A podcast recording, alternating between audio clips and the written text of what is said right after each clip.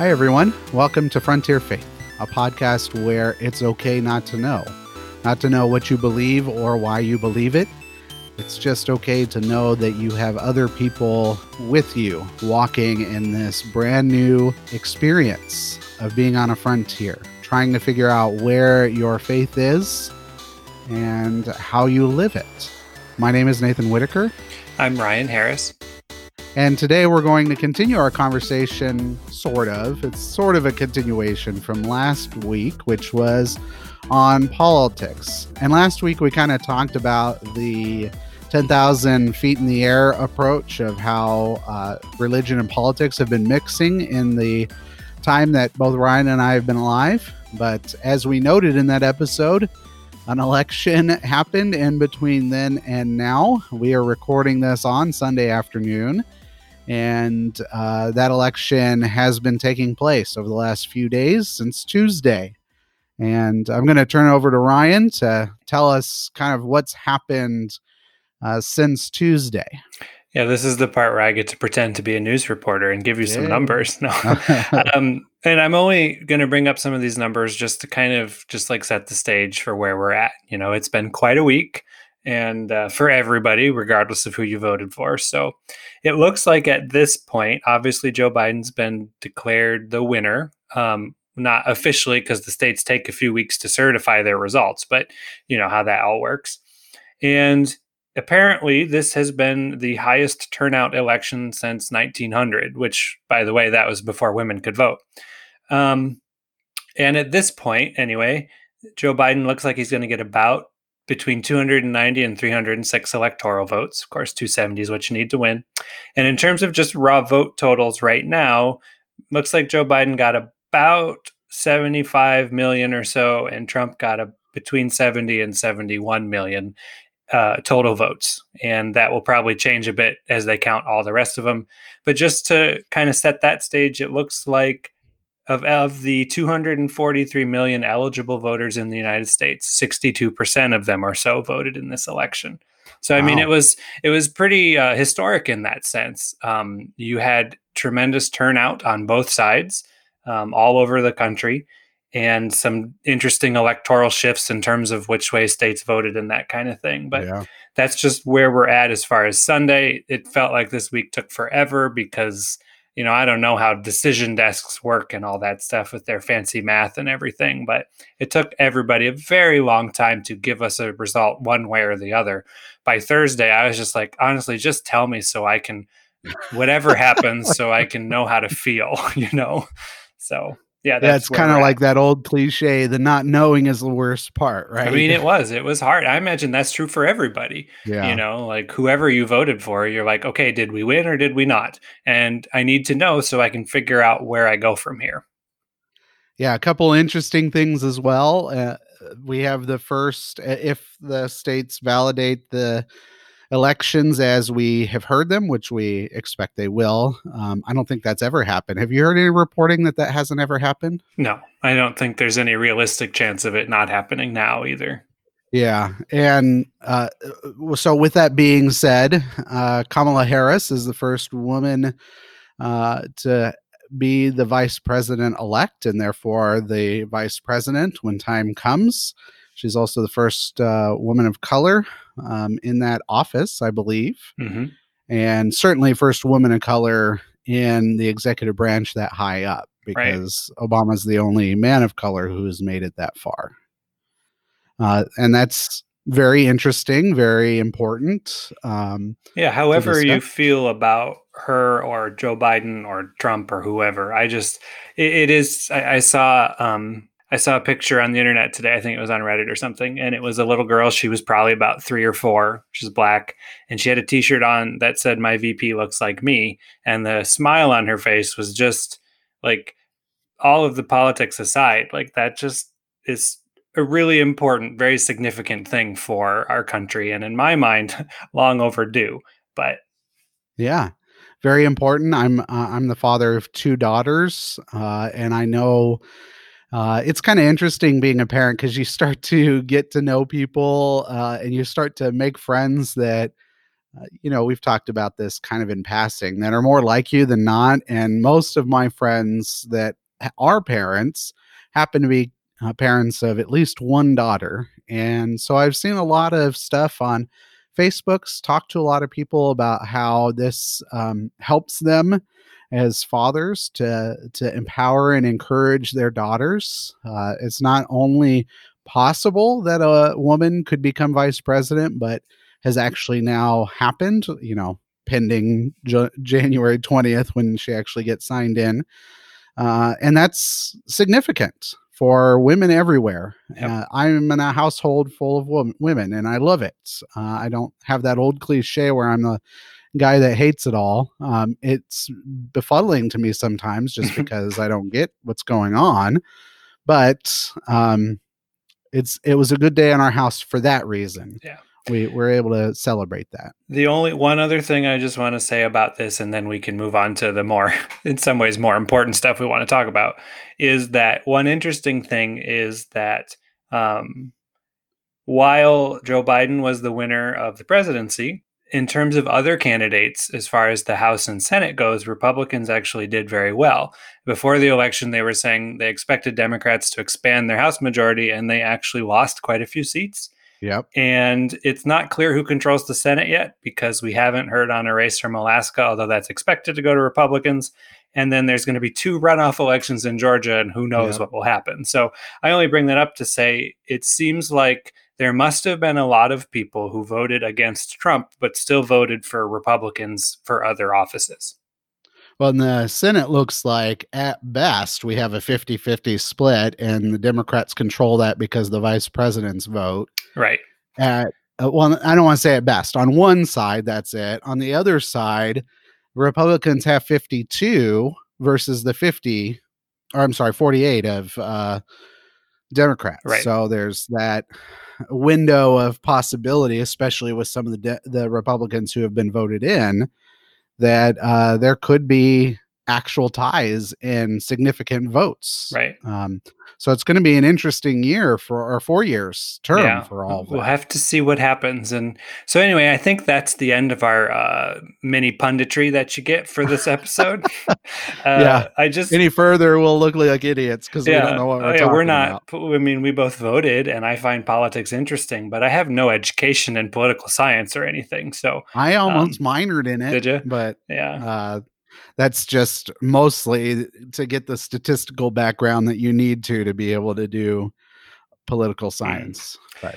Yeah. So, all right, Nate. So we've told people where we're at. So what are we doing today with what we're going to talk about? Like, uh, you know, we've just said we're not going to try and be pundits, and I'm not saying none of our emotions or even some of our opinions might come out at some point, but that's like what I, we're not here to necessarily Uh, mourn or celebrate or anything else, right? So what are we going to talk about today in regards to this?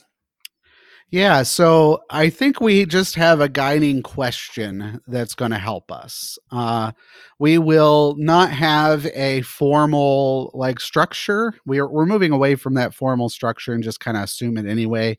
But we're not even assuming it today. We're going to just go off uh, Off the top of our heads. We're going to talk about this with you. Our hope is to um, show you not where we stand with anything necessarily, although you'll pick some of that up. It's more, how do you grapple with this as a Christian on the frontier? How do you grapple with something significant like this, a presidential election, given some of the stuff we talked about last time and given uh, the cultural expectations within Christianity when it comes to politics. Hmm. And so we're going to grapple through those things. I think the general question that we want to get around is, what does the election mean for us? And I thought we could actually start by doing uh, what does that mean for us personally?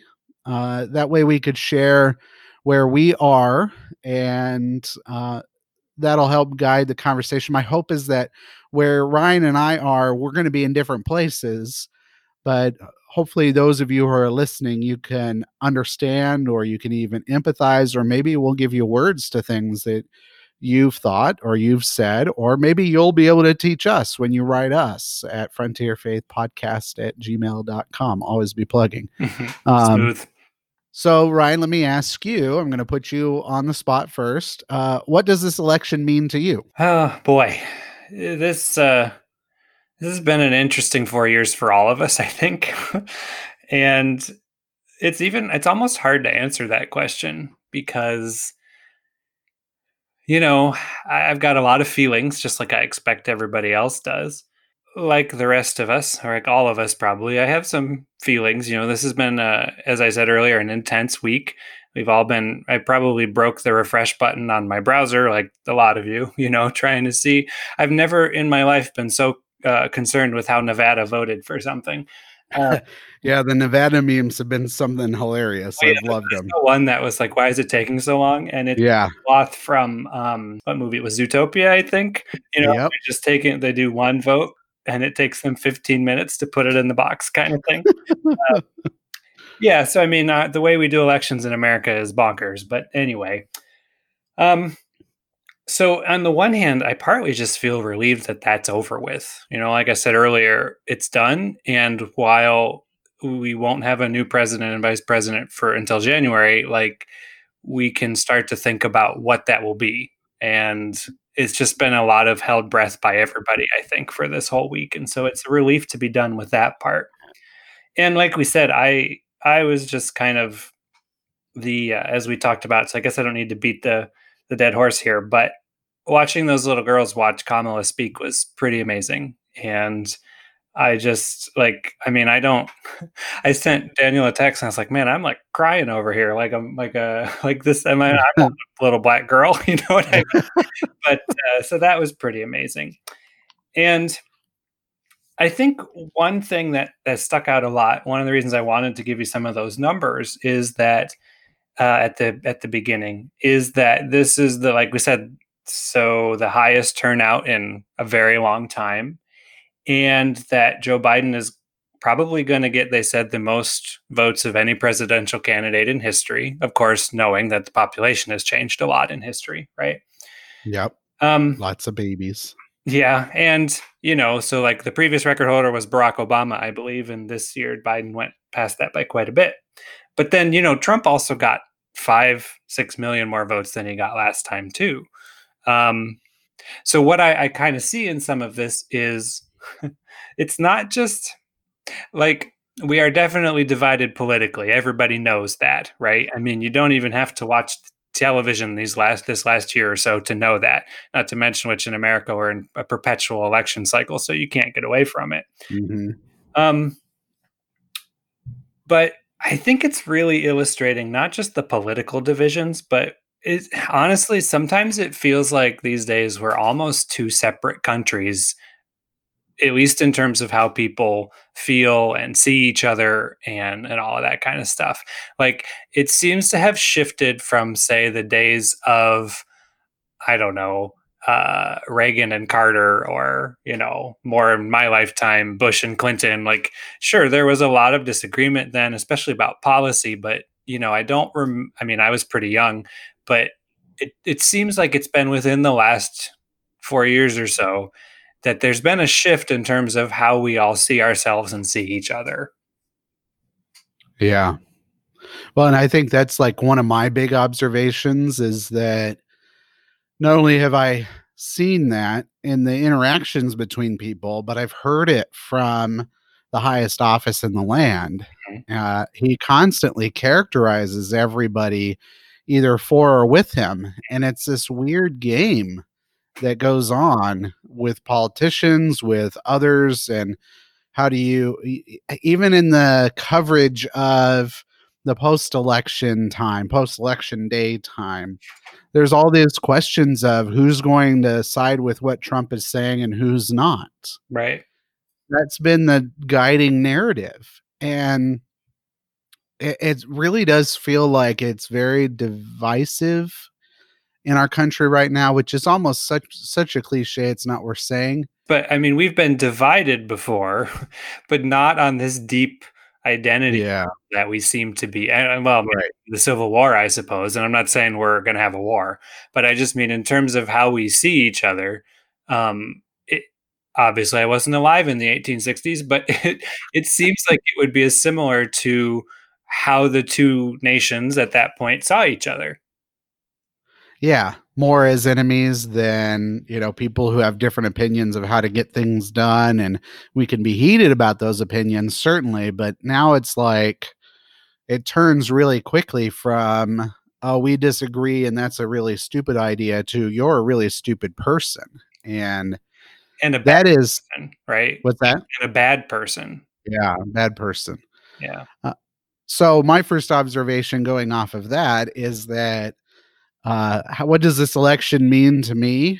This has got nothing to do with the man's policies, but I just, I was relieved that I don't have to hear his voice all the time in the next four years.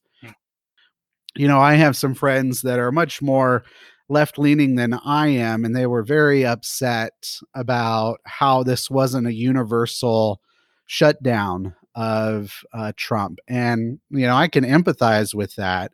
But the first thought that just occurred to me is, oh, but it's going to be such a relief um, on our mental health as a nation, not to have to necessarily hear him all the time. Now, he's going to have power and he'll be able to do that a little bit, but not from the seat of the White House. Right. And I think that that's something that's really important. Even if you don't like Biden as the president, I think what you'll find is that you might disagree with what he says, but you're not going to be in the same headspace as you were when Trump was talking on either side, Republican or Democrat. Well, and it seems like, and again, I'm just kind of talking out of my ass here, so I, I could be wrong, right? But like I said, the fact that um, Trump didn't win and Biden got something like six million more votes, right? three hundred six electoral votes. Um, And yet Republicans did so well in terms of the other races. It's like uh, electoral races. I mean, it seems like there's something to the fact that it's not so much that people rejected Republicanism or the Republican Party, as I think it seems like people were ready to move on from Trump and the way Trump trumped. Yeah, is what it seems right. like, you know. Um, obviously, that's not true everywhere. And for some people, that's certainly not true. But it just seems like if we look at it from a bird's eye view, at least as much as I can get from my computer, it seems like that might be, uh, it would have to be a big part of it. Yeah. And for me, that is a big part of it because, you know, we are not a uh, television family. We don't have the T V on nearly all the time. In fact, there are several days the week that we don't watch it at all.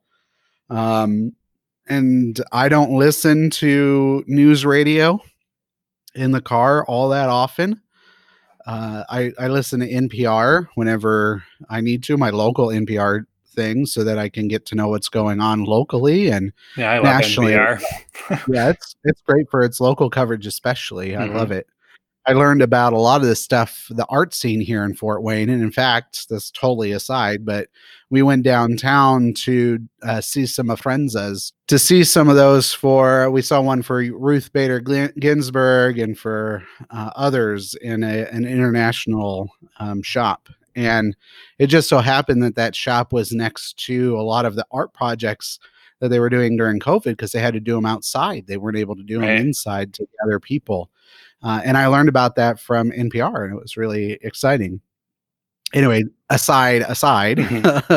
um, it's just been really great to uh, not have that uh, voice, that way of talking. Let's say it like that, that way of talking.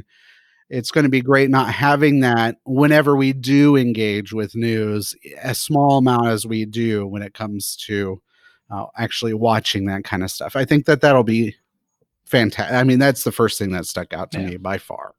I think um, another thing that occurred to me about in terms of how divided we feel, I think, and maybe this has always been true, but at least in terms of my lifetime, um, it sure seems, well, I mean, I guess this always has been true, but a big part of the division right now is it's not just Republican versus Democrat.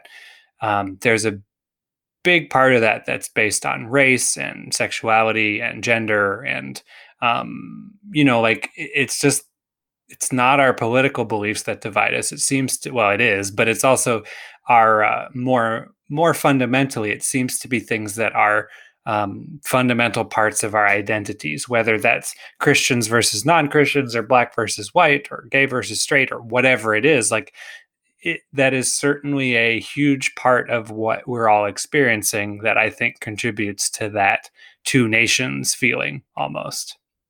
Yeah, most definitely. And, you know, you've got all the demographics, right? Rural versus urban. You've mm-hmm. got that part of it. You've got uh, coast versus inland and on and on and on. Yeah. Um, most definitely. The only other thing, and this is minor and compared to what we are, uh, the other things we're going to talk about, but I just need to say, because it really is insane.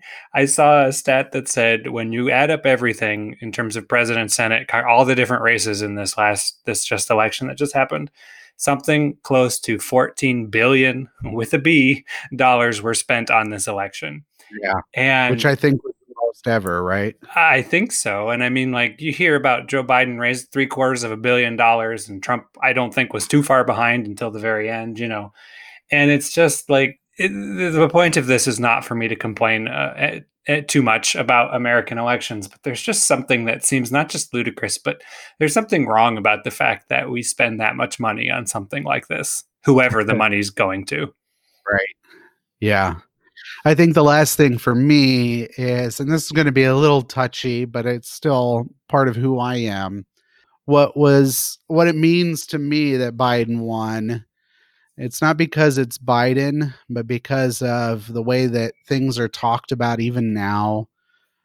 I was happy that more people were able to side with factual information than um, conspiracy theories, or that's kind of like a talking point. But more importantly, I loved how somebody said uh, somebody had a, re- uh, a relaxed view of the truth. Hmm. Um Now, objective truth, of course, is something that we can talk about and have talked about. But objective truth has nothing to do with facts. Facts are within a system already established. So there is truth within political science. Or, you know, those, actual medical science. Or medical science. Yeah. And that truth just means it corresponds, the statement that you have corresponds with the general agreements of what that field or that system, that structure says. So um, it, it's been very concerning to me and ironic in a way, because a lot of people who are post-truth or post-fact, they're very against postmodernism, which is just like... They're the same people who would yell about relativism and right, there is no yeah. right and wrong kind of stuff, yeah. And the reason why that's so ironic is because they're falling for the very thing they hate, whereas postmodernism's got nothing to do with that. It's, well, projection is a hell of a drug. Um, uh, but yeah, it was nice to see that um, in the, especially in the conversations from both sides, leading up and afterwards, people were just emphatically saying, "This is not true." I can't tell you how many times I've heard that in the last few days. And it it was a turn. It really was. Like, it was a turn since, uh, I think it was since a little before the actual projection by A P News, mm-hmm. that there started to be this conversation point of when somebody says something that's not true, not objectively, but according to the way that politics are, that they're going to say, no, that's not true. And for me, that was another sign of hope, hmm. because I'm not saying that people who voted for Trump don't believe in truth. That's not at all what I'm saying. I'm saying that the discourse that we were having was very problematic when it came to facts and when it came to how do we see ourselves within the systems that, you know, govern us, um, the systems that, uh, as Ryan pointed out, that help us stay healthy and mm-hmm. help us stay, um, you know, safe, alive. Yeah. um, and to see just such uh, relaxation around those has been very concerning for me. And part of what this election helped me see was that at the end of the day, no matter what side you're on, Republican, Democrat, Trump, or Biden, or whatever, it seems like, at least for now, um, those truths have kind of stood out as being something worth fighting for. Yeah. One uh, one last thing that... Already had your last one. Well, I, I'm sorry. I need one more last one. This one's important. um, there was a point in Joe Biden's talk last night, uh, his victory speech or whatever it was, where he specifically pointed out that he, people who voted for him, and he listed all kinds of the different communities. And he said, uh, he specifically mentioned gay and trans people. And I just, you know, I thought that was, you know, as a gay man, that meant a lot to hear that from a president-elect. And, you know, I especially felt like, you know, I'm not a trans person myself, but I feel like, especially right now, trans people have it really tough, especially in the last four years or so. And so I know that's just a one sentence, but it uh, it sure said a lot that was pretty important to me. Yeah. So that's kind of where Ryan and I are. Um, you can probably guess where we are um, personally from that a bit more. Uh, we're not trying to be safe in terms of our own personalities and our own political point of views, but Ryan and I just had a chat and we figured you didn't come here to listen to our political ideas and what we're excited about. It's too bad, because I could totally fix this country if you don't let me. Well, and that's a wonderful way to say it, because what we started to realize is that, uh, well, we didn't we already knew this, but what came to the, the surface of our conversation was something that uh, Republican, Democrat, Trumper, or not, what you can agree on is that this election didn't fix everything. Uh, no election fixes everything, but there seemed to be like this hope that we were on the curb of disaster. And if it went one way for some people, that would be disaster. And if it went another way, it would be disaster for others. And I guess some of you might be thinking, well, that remains to be seen. We can, I think, agree that elections don't solve everything.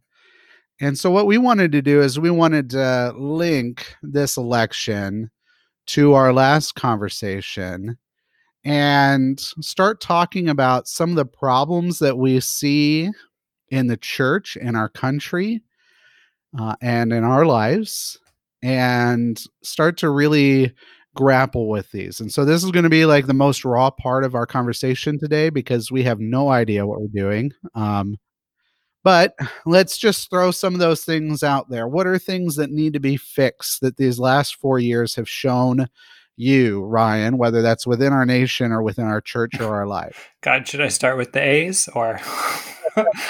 um, well, I mean, I think right now it's wherever you are, it seems hard to deny that. Um, well, some people do, but the biggest one for me, I think, is certainly the uh, racism and systemic structural racism in America. Um, I think George Floyd's death or murder showed us that. And I mean, I think we all should have seen it before that, but certainly now it's hard. It's, it's even a hundred percent harder now to, to not see that. And I think that clearly Joe Biden winning didn't make that go away. Trump, if Trump had won, that would not have fixed it. Right. So I think the uh, the biggest one, or maybe just one of the most obvious ones, is the fact that we as a nation have never reckoned with our past and our history as far as racism and how that still has effects today. And I think this election really showed that in a lot of different ways. Yeah, I agree one hundred percent. It's something that I'm fighting with or fighting for right now is racial justice in our city. And, uh, you know, for all intents and purposes, Tuesday looks no different to us than it does today, right? there, there's been no like, oh, all of a sudden everybody realizes that racism is a problem and we've got to deal with it. Or that even people who are very passionate and want to to change racism, they still have racist tendencies and so on. And that none of that has happened. We're right. We're no different. um, generally speaking, than we were Tuesday. And as I think you rightly pointed out, uh, we have realized we've got some ways to go. We've mm-hmm. got some stuff to do to get our shit together. It seems like a lot of white people had this idea that, well, yes, there was slavery, but then we fought a war, freed the slaves, and now it's better, you know? And, or we've ended segregation, so now there's, it's not a problem anymore. And I think that just, I mean, that just isn't true. As much as we'd all like it to be true, it's not true. Um, but well, we talked- also, uh, not to play both sides, but I think this is an important thing. It's also true that just because Joe Biden was elected means that racism is going to go away in these next four years. Well, no, I mean, if if that were the case, Obama would have fixed it when he got elected, right? As the first black president, and clearly that did not happen. And not that he was he would have been able to. I'm not blaming him for that. I'm just saying it doesn't work that way. Yeah. So I think that's a big one. I, I think, especially for what we're doing here, it seems like the, a big one is the way that Christianity, specifically evangelical Christianity, but honestly, you could probably just say conservative Christians, because you have those in Catholics and, um, you know, some uh, like, you know, some of you Lutheran types and all that kind of thing. Yeah. In terms of conservative Christians, that that has been even more solidified in terms of the division between how Christians, conservative Christians see themselves and how other people see conservative Christians. Um, I think that, I don't think that's a news flash necessarily, because I mean, we kind of knew that after two thousand sixteen, right? When evangelical Christians were one of the big ways that Trump managed to win. Um, but I think this time around, it, uh, it seems to solidify that even more, that there is a definite way that this community views itself and that people view this community, at least in broad terms anyway. You, can you be specific on those broad terms? Like how do, how do you think the conservative Christian community, if there is such a thing, sees itself and how the world, the rest of the world sees them? Yeah. Um, I mean, we've talked about some of this before, but certainly, Uh, there's this idea of, you know, the quote unquote moral biblical values, right? Um, traditional family stuff. Like, so conservative Christians, I think, tend, as speaking as one, someone who used to be one, right? um, tends to see themselves as like the ones who not only have the truth, that is as they see it, the gospel, as they understand it, but, um, that are working to redeem society, to make it better. And it's interesting, you know, because I feel like very liberal people see themselves in the same way. They just do it very differently, right? Um, but I think that's a big one, you know, things like the culture war stuff, certainly abortion and the courts has been a huge part of that. Um, I mean, I think you even heard a fair number of Christians saying uh, in two thousand sixteen, well, I'm not, I don't really like Trump, but the judges are really important. And then as we saw, he got, I mean, all kinds of judges confirmed. So I think that's a big part of it. But um, it seems to be that there's this idea among conservative Christians that society needs to fundamentally go back to something they believe it used to be, right? In terms of morals and values and mores and um, societal stuff, all that kind of thing. Whereas, so they tend to be conservative, right? They don't like, they want to see things change, but they want to see them change back to what they think they used to be. Yeah. Whereas the other side tends to, the liberal people tend to say, no, we don't like how things are. And so we'd like to see them change. Um, that seems to be, uh, did, did that answer your question? Yeah. So then the rest of the world or the rest of people probably look back or look on to um, conservative Christians and ask, how is it that you're fighting for morality when there's an immoral man in office? Is that? I mean, certainly that's been a question that I've never heard a great answer to. Um, but I think, well, I guess the answers I've heard were, were things like, you know, like abortion and the judges and stuff, or Um, honestly, that's it for mo- a large, a large portion of those people. That's really the biggest and only reason, you know, it doesn't matter who or what he may have done, because he's uh, doing things that will help stop abortion. And remember how they view that, right? Um, they tend to see it as murdering babies. So, um, I mean, I think that's a big part of it. Why they'll, some of them held their nose and voted for him anyway, because they, that was the most important thing to him, to them. Whatever you want to say about Trump, he does have some kind of political instincts that helped him sometimes. And one of the things he got and really held on to was how much the evangelical community um, was rock solid behind him, generally speaking. And so he said and did a lot of things that um, were definitely tailored to keep that community behind him. Um, whether they were genuine or not, that's a different discussion. But um, I think that was involved in how that community became so firmly ensconced behind him also. Okay. Yeah. So there's this, would you say there's, uh, how do I ask this question? Who knows? We're having, this is a, you know, folks, I think this one is really one where we're, you can tell that we're really exploring here, you know? Yeah.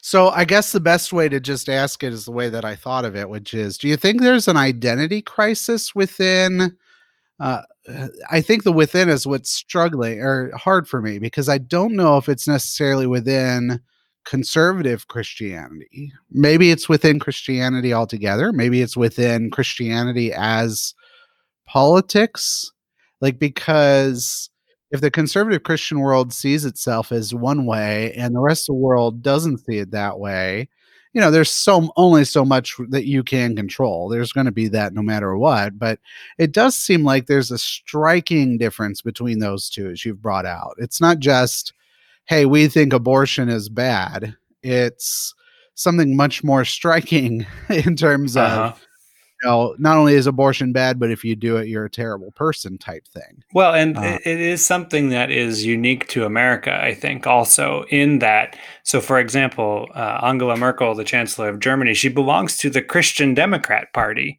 right? Uh, and yet that does not mean what that would mean here. Right. Yeah. If there was a Christian party in America that wasn't, you know, the Republicans, that's not what that would mean. So there's something unique about it in American politics. Yeah. Like, I think a lot of times when you hear people from Europe or other parts of the world, they don't understand what's going on here. It's because they don't have anything like it in their system. You know, it's a unique so, part of our identity, I think. The way that I kind of hear that or think about it is, you know, someone who's either not self-aware of how they're being impressed upon other people, or they don't care. They don't care how other people see them, not in the healthy way that, you know, some of us should have some ambivalence towards, because mm-hmm. we become, well, you just can't. People pleaser. Yeah. yeah. Um, but in the unhealthy way where we don't see how, well, conservative Christian world can't see how what they're saying and what they're doing might actually be damaging. That's what it feels like and sounds like to me. Some people, I think, don't see it. And I think many of those people are probably well-intentioned and, um, you know, as they would say, standing up for truth or what they see is right. You know, I think, I think some people in that world do see that. Like, they do see how people are viewing them, like non-Christians, I mean. And, and I think they are in some ways, uh, what's the right word? Like, it's not that they don't care, but it's almost like that's how things should be, because we are the church and they are the world, you know? Okay. Um, I think that's part of it too. Uh, it, it kind of probably varies depending on where you are and what group specifically, but that seems to be in the mix as well. Um, so I think, I think that's in there. I don't know. It's hard because, like, we as people tend to categorize people in monolithic groups. And when you right. talk about something like an election like this, you almost have to, right? Because obviously we don't know the thoughts of the seventy million, eight hundred four thousand, four hundred fifty-seven people who voted for Donald Trump right now. Right. Um, I mean, even in within communities, right? Like with uh, um, the Hispanic vote in Texas, voted for Trump overwhelmingly, but in Nevada and Arizona, they were hugely for Biden, and the Cubans in Florida voted uh, against Biden. So, I mean, like, even within the group that we tend to see as the same, it's not, right. It's, right. it's more complicated right. than that, but Yeah, and that would be true for conservative Christians too, because if you're a conservative Christian, you're hearing this and you're like, well, that's not me. Well, of course. It might not be. Possible, right? It might not be. Um, so we have to, I think that's just part of the nature of this kind of conversation is generalities and and themes and patterns.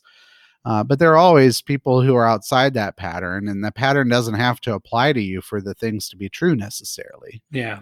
And, or they might not be true for you. Right. And but one thing that seems to be true, at least as far as I can tell, as one dude in Missouri looking at all of this, it seems like at least a significant portion of conservative Christians um, have identified themselves with the Republican Party in America for the reasons we've talked about and some other ones, right? So, I mean, it's whether it's taxes or whether it's abortion or whether it's just honestly the individualism that is inherent in American culture that Republicans tend to, um, you know, frame things in terms of. Uh, it seems, I, I think it's safe to say that a large number of conservative Christians in America have lined themselves up with and even identify themselves as Republicans because they see it as part of something fundamental about themselves. Yeah. And I think that's a really good place to drill down a bit deeper, because I would agree, um, being around conservative Christians most of my life and right. most of the time we both now. know that world very well. Yeah.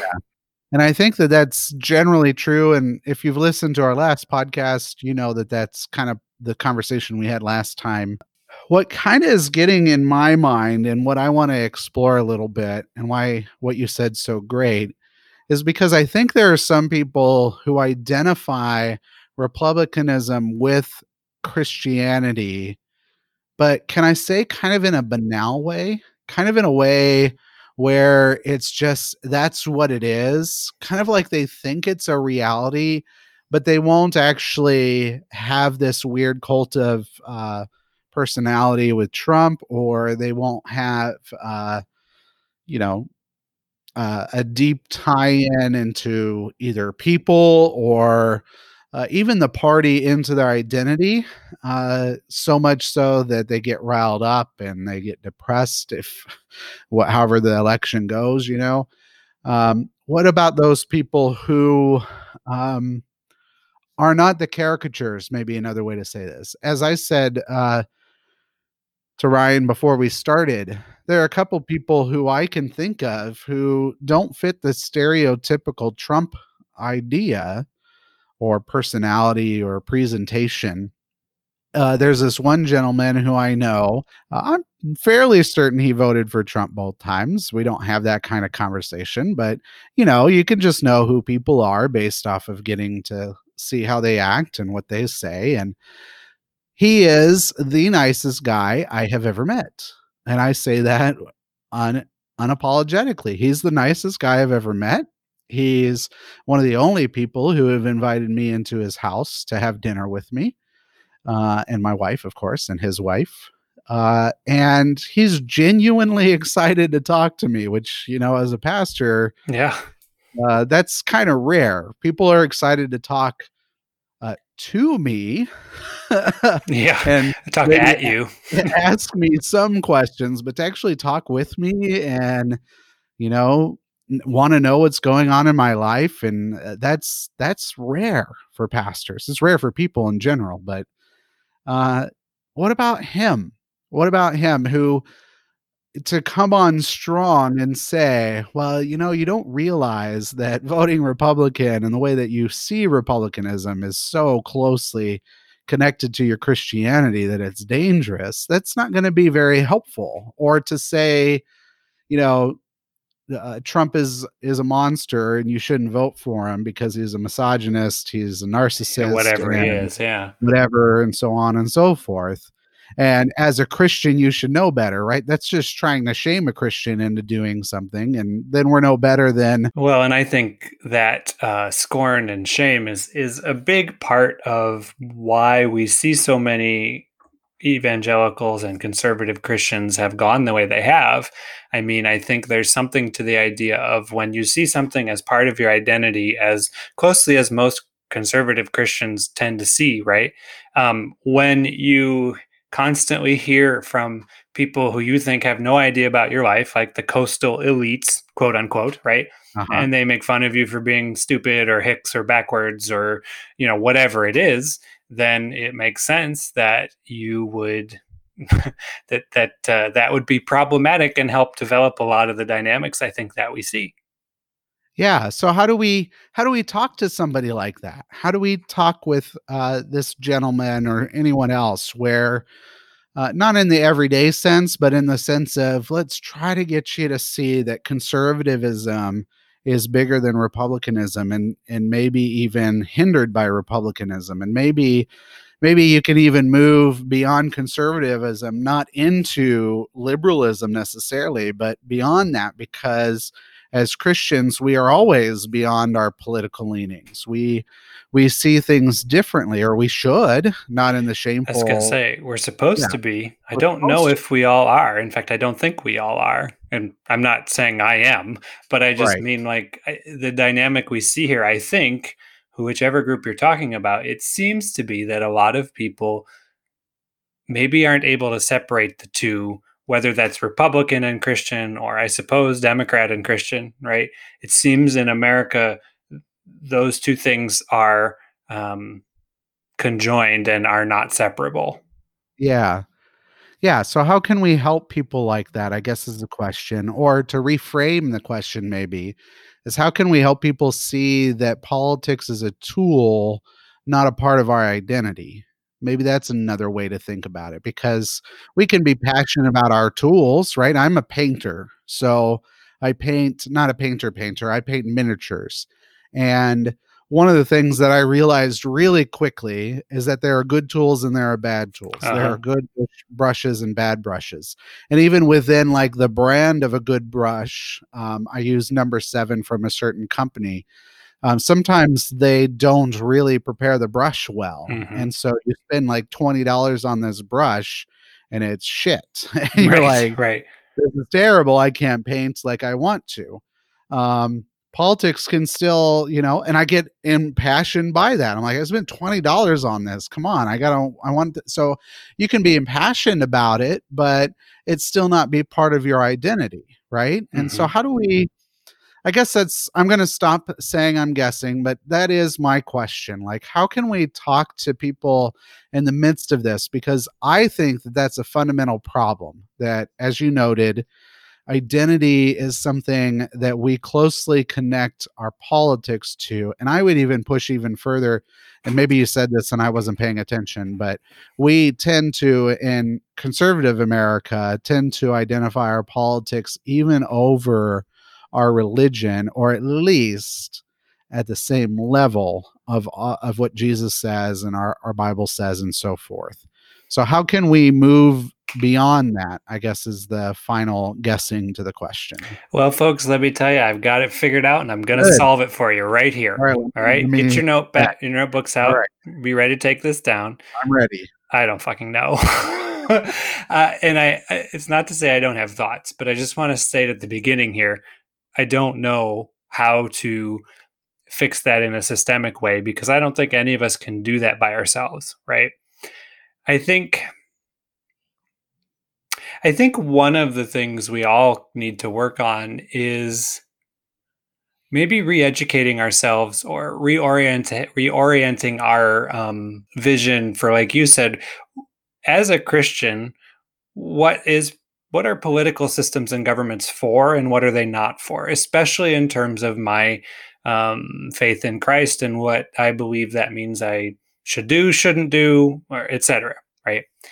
And because I think what we, a lot of us tend to do, whether you're conservatives or liberals, but we'll, I'll just focus on the conservatives because it's more apparent and kind of like, a, like we said, the world we grew up in and kind of steeped in, you know, is like, so let's say, for example, you think that abortion is evil, right?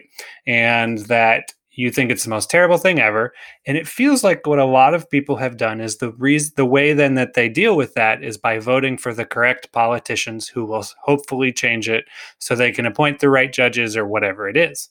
Yeah. And as we talked about last time, it doesn't seem to actually work that way, right?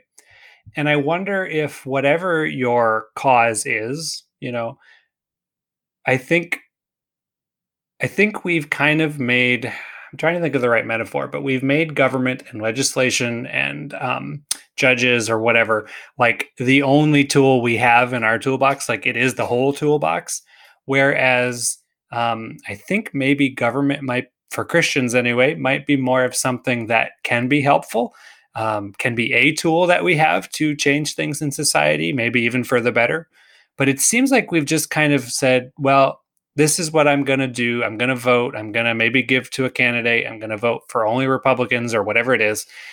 And then we just kind of quit. Like, that's all we have to do. You know, mm-hmm. like if yeah. you really believe that about abortion, it doesn't seem like it should be enough to just vote for Republicans. Now, some people do more than that, but I, you know, by and large, it's like, if prohibition taught us anything, it's that laws and and governments aren't going to solve things that at the time they viewed as moral issues.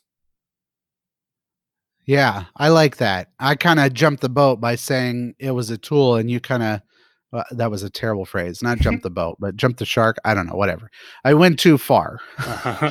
and said that politics is a tool, and you went a step back and said, maybe we should ask a more fundamental question. What is government for and what is it not for? Well, especially, I, like I said, as a Christian, right? This may yeah, not be Christian. The same if you are not, right? But we're talking as Christians, even different kinds of Christians. What does it mean for us? Yeah. And maybe to ask a more specific question, maybe it's an unhelpful question. You can tell me that. But is government for legislating morality? I mean, I don't think you can say like one hundred percent no, in that like we need the government to say you can't murder people, right? Like that kind of stuff. But in terms of our own personal moral views or values that we see, whether we get them from our reading of the Bible or somewhere else, it doesn't appear to be that the government, even if we want it to be that way, it doesn't um, seem to be able to do that effectively. Yeah, which is where prohibition comes in. And or even, you know, I mean, before Roe v. Wade, it's not like there weren't any abortions, right. you know. Well, and same with the uh, gay marriage. Right. People would just go wherever you can get married mm-hmm. and that was it. And, you know, keep it secret and so forth because it was illegal, if you will. Right. Um, or whatever it is. Yeah. Yeah.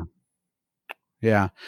That's good. I like that. Like asking yourself a fundamental question, what's what's politics for? And this gave me a thought too, is, and I wonder what you think of this, but I think it also should provoke us all to think very carefully about if we identify ourselves with a politician, a party, a whatever it is, which, you know, whoever, whatever that is. I think we often fail to recognize that that says more about us than just how we vote or more than just what we think about tax policy. Like if, if as a person I see Republican or Democrat or shoot, libertarian, anyway, as part of my identity, then party. that, yeah, that means though that if I do that, that means well, you can say I agree with this and not with this and give an itemized list. When people see, they don't see that, right? When you, when people know that you identify yourself that way, they don't say, well, how, what's your position on issue number sixteen oh four, yeah, right?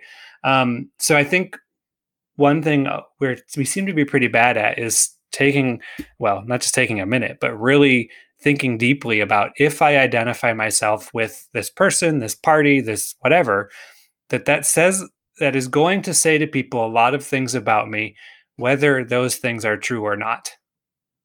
That brings up a really interesting one that I wasn't considering, which I think is really important. And I'm just like starting to hammer in on this. I, I haven't really like conceptualized what this looks like in ministry, but perhaps a second one that uh, a second question we have to ask ourselves is not w- not just what's government for, or what's uh, politics for, but um, are we open to nuance?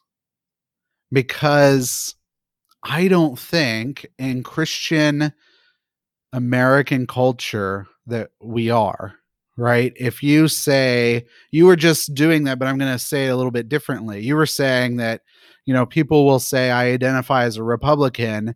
And then all of a sudden you have all these things of what that means. Right. In the Christian world, if you say that you're a Democrat within conservative Christians, you know, there's all these things that come to mind. And, oh, so you're for killing babies or, or whatever. What, yeah, you know? Whatever it is. Um, and there's danger there. But, you know, to push a little deeper into the nuance question, are we open to nuance? Is it possible for a Republican or someone who, let's say differently, someone who tends to vote Republican also be anti uh, gun ownership? You know, is it possible? Well, certainly it's possible, but are we open to the nuance of what that means and the curiosity that that would bring about, right?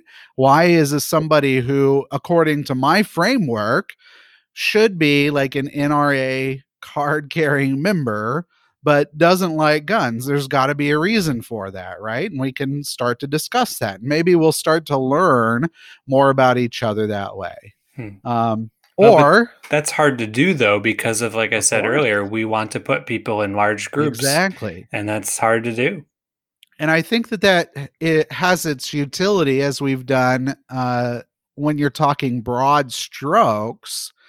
But when you start to get down to the personal level, it's really important to see that all people are different. And, you know, just like we discussed here, someone can be a Trumper and be a pleasant, personally great guy who just is for not just their pastor, but for their black neighbor or whatever example you want. And I don't know if we're open for nuance. And I think that applies to just about anybody. Uh, You know, I find myself, because our brain does this, and this is one of the things that I find interesting, is our brain forces us to do this, or rather our brain naturally does this because we, it we takes trained energy. It to do this for sure. Yeah. Yeah. And it takes energy for our brains to, to, you know, focus on differences. It's a lot easier. So like, for instance, um, when you're scanning the room, Um, when you're looking for something, if you're not actually intentionally looking for something, your your brain is making assumptions of what you're seeing.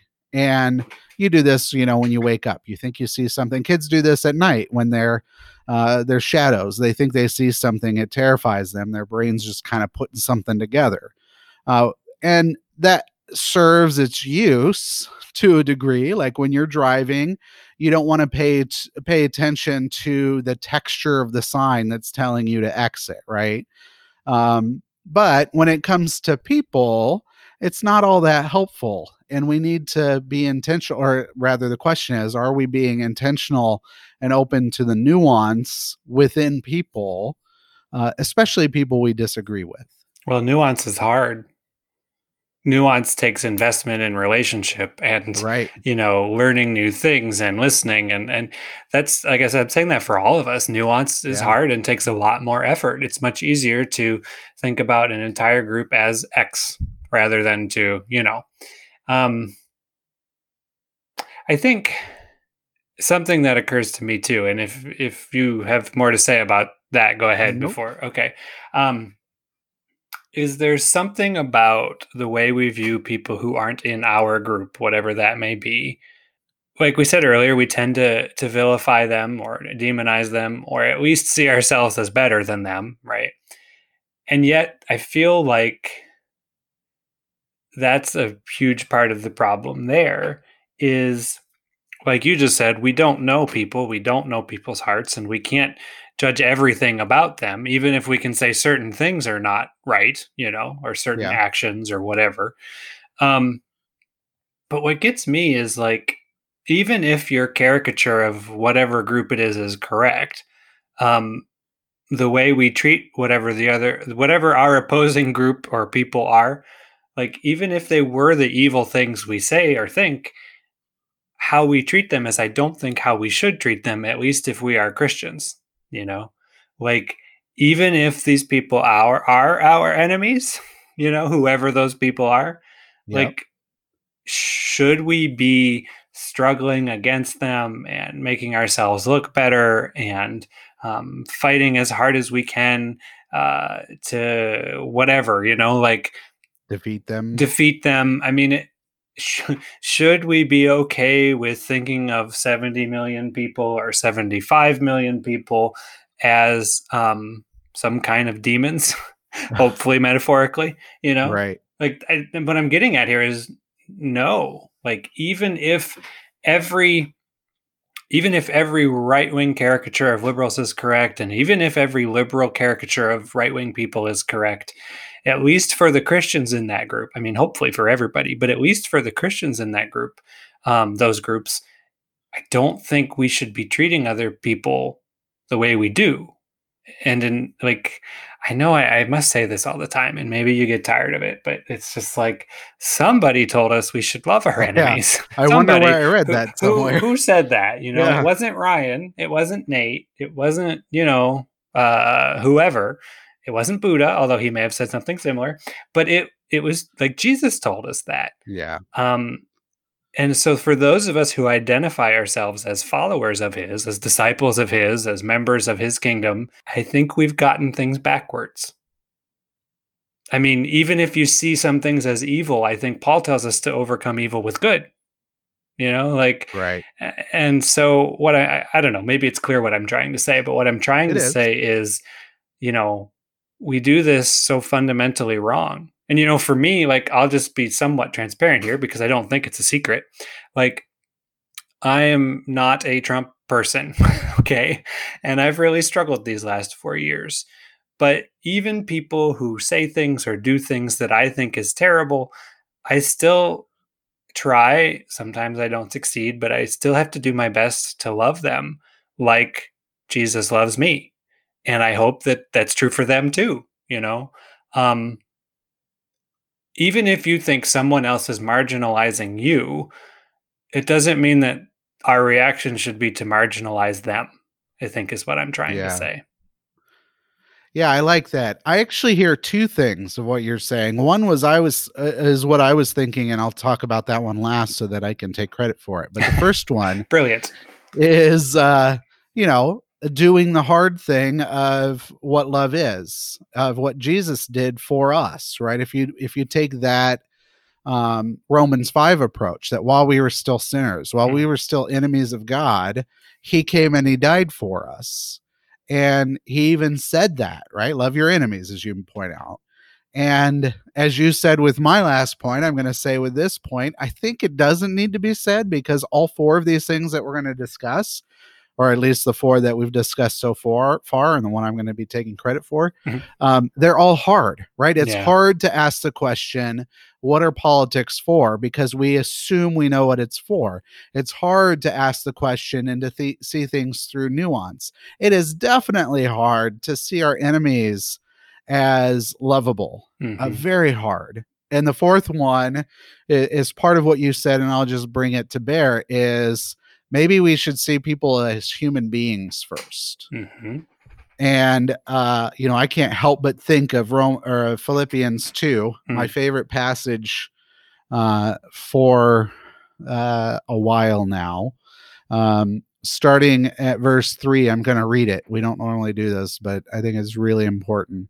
Don't do anything for selfish purposes, but with humility, think of others as better than yourselves. Well, that's not easy. Instead of each person watching out for their own good, watch out for what is better for others. Oh, gosh. Adopt the attitude that was Jesus in Jesus Christ. This is verse six, and this is where I'll end. Though he was in the form of God, he did not consider himself being equal with God, something to exploit. Sorry, verse seven.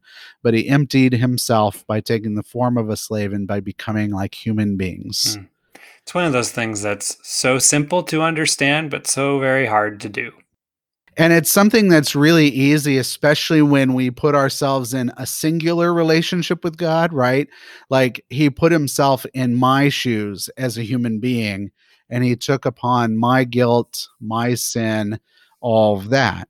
What's really hard is when we see that Jesus, and Paul here especially, is telling us, no, no, no, no, that's true, but the reason why he's bringing that up is because the Philippians need to act that way. And so do we, right? right? We need to act like Jesus emptied himself for our sake by emptying ourselves for the sake of others.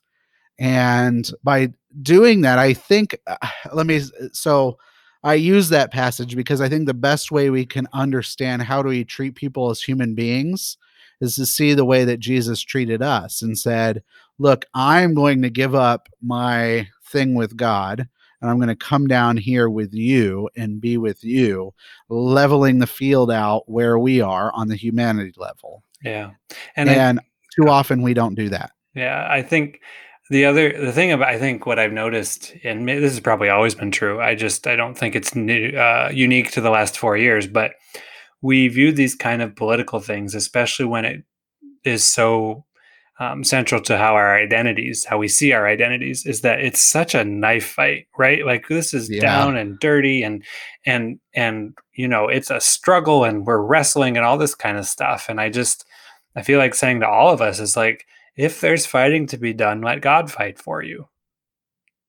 I mean, like we're not here to fight people ever. Right. And right. I, you know, I, I think anyway, maybe we've turned this into a bit of a sermon, but I think, think the idea, what we're trying to get at here is that if your identity is really in Christ, well, this is what I'm trying to get at. I won't speak for you, but if our identity is really in Christ, then I think we need to see through that lens first.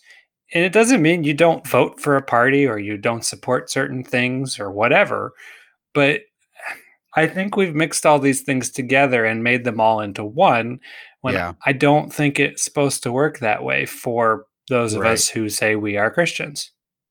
Well, you can fight vehemently against ideas. Right? You can say, no, white supremacy is a terrible idea. And you we should need to stop that. And we should. Yeah. But, and this is where it gets hard, we shouldn't fight against the person who happens to be a white supremacist.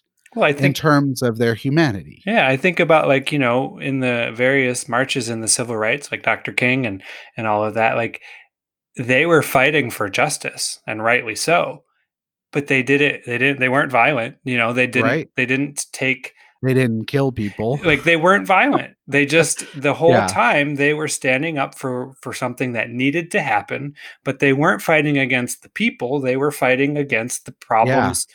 I mean, honestly, I, that were much deeper than that, much more systemic and harder than just a person, you know, right. It, in some ways it's easy to understand, well, if I hurt or kill this person, the problem is solved. Turns out it doesn't usually work that way. Right. Which yeah. is why things like what they did in the civil rights era were so genius, because that's the kind of thing that can really bring change more than anything else, I think. Um, well, and I think of people like Gandhi and Mother Teresa, too. You know, they're not saints in any stretch of the word, but they uh, Gandhi saw the British soldiers not as his enemies, but, you know, the British Empire as his enemy. Mm-hmm. Uh, Mother Teresa didn't see rich people as her enemy. She saw po- uh, poverty as her enemy. Right. And we can be like they were, very upset at the ideas that enc- ensconce those things and make them uh, the status quo, even or even valuable within a society, because, you know, we'd rather pursue wealth or colonialism or whatever it might be. But to then turn around and say that people are lost and they're evil incarnate, that's a bit too far. That sees people not as human beings that have shitty ideas, but see people as less than human.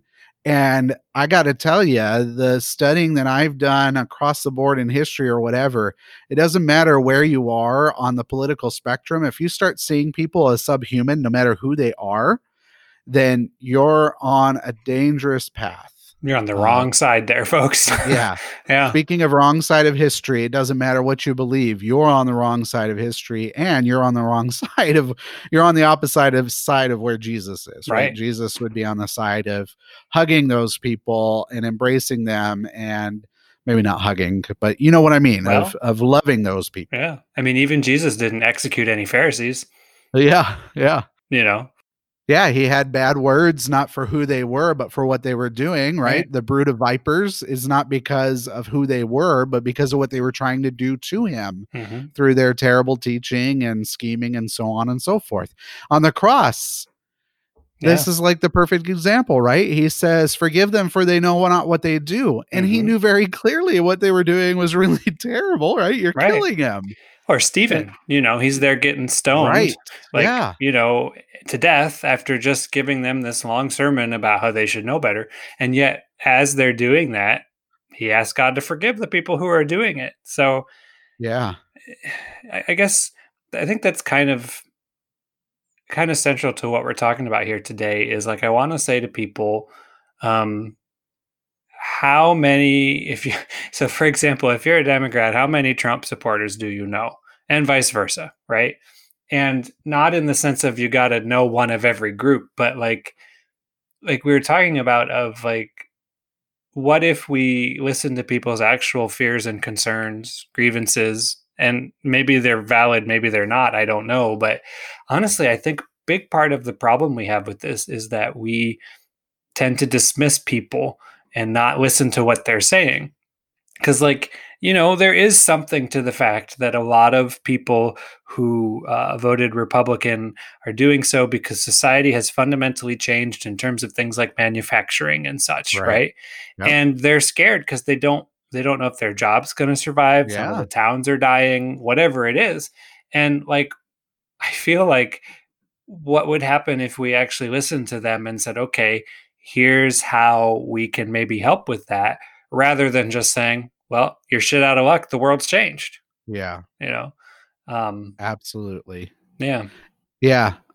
I mean, we started with the cliche of this whole conversation that the election didn't fix everything. And I think these four things are just a good start, but we have to recognize that there's work to be done. And as Christians, I want you to hear me well. That doesn't mean politically. Politically, po- politics, I believe, are just a tool. So if it helps you and it helps your neighbor, do it. I would say, actually, if it helps your neighbor, if we do, you yeah, know, Philippians right. two. It can also um, help you, too. It can help you, yeah. too. But if it helps your neighbor, use that tool. But what I want to push towards is the twofold thing that we're talking about. Do what's hard and recognize that there is a lot of hard work to be done. And I think that's my number one takeaway from everything uh, that we've seen in the last couple of months, but certainly the last week, is that America has a lot of work to do. I don't care about as America as much as I do the church, and the church has even more work to do. Mm.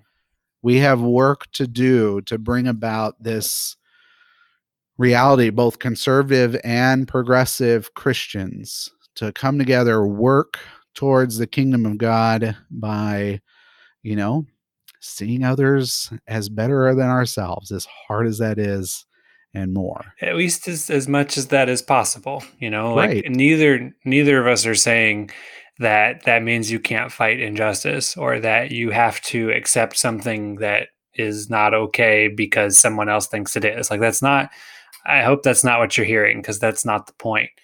But the point is, at least for me anyway, is like, how do we react and what do we do, even if that is the truth? You know, how do we fight for justice in a way that's not, um, in a way that's fighting the spiritual things behind it and not the people themselves, right? Like, yeah, I hope that I hope that makes sense. Like, I'm not, I would not tell any group that if you are marginalized that you should just accept it because Jesus loves everybody. No, that's not what I mean. But I do think that how we fight for justice is hopefully different than how non-Christians would do that. Did you come up with that by yourself, that we should fight, uh, that our battles not against people, but against structures uh, and systems? Somebody and, said that, you know, yeah, yes, powers and principalities and such. Like, I think that's okay to say. I, at least, you know what, I'll just say that as a member of a group who is marginalized. Okay. And I can't speak for everybody. That's not what I'm trying to do, but I'm just saying personally, as someone who has experienced that, I hope that my um, fight for justice is never a fight against people or never hurts people, but finds other ways to bring justice, because we should try and bring justice where there's injustice. But we got to do it the right way. And it will take hard, hard work. And it probably won't be quick, unfortunately. Well, that was uh, that was really interesting and really fun. I really uh, enjoyed that conversation. I hope you did as well as you listened to us talk. Again, we know that you can go anywhere to hear political ideas and so forth. What we tried to do here is just drill down a little bit deeper, see how we can do the work that we need to do as Christians. And we try to give you some ways forward. Uh, Ryan said that it kind of sounded preachy at the end, but I think in a good way. It, I hope it so.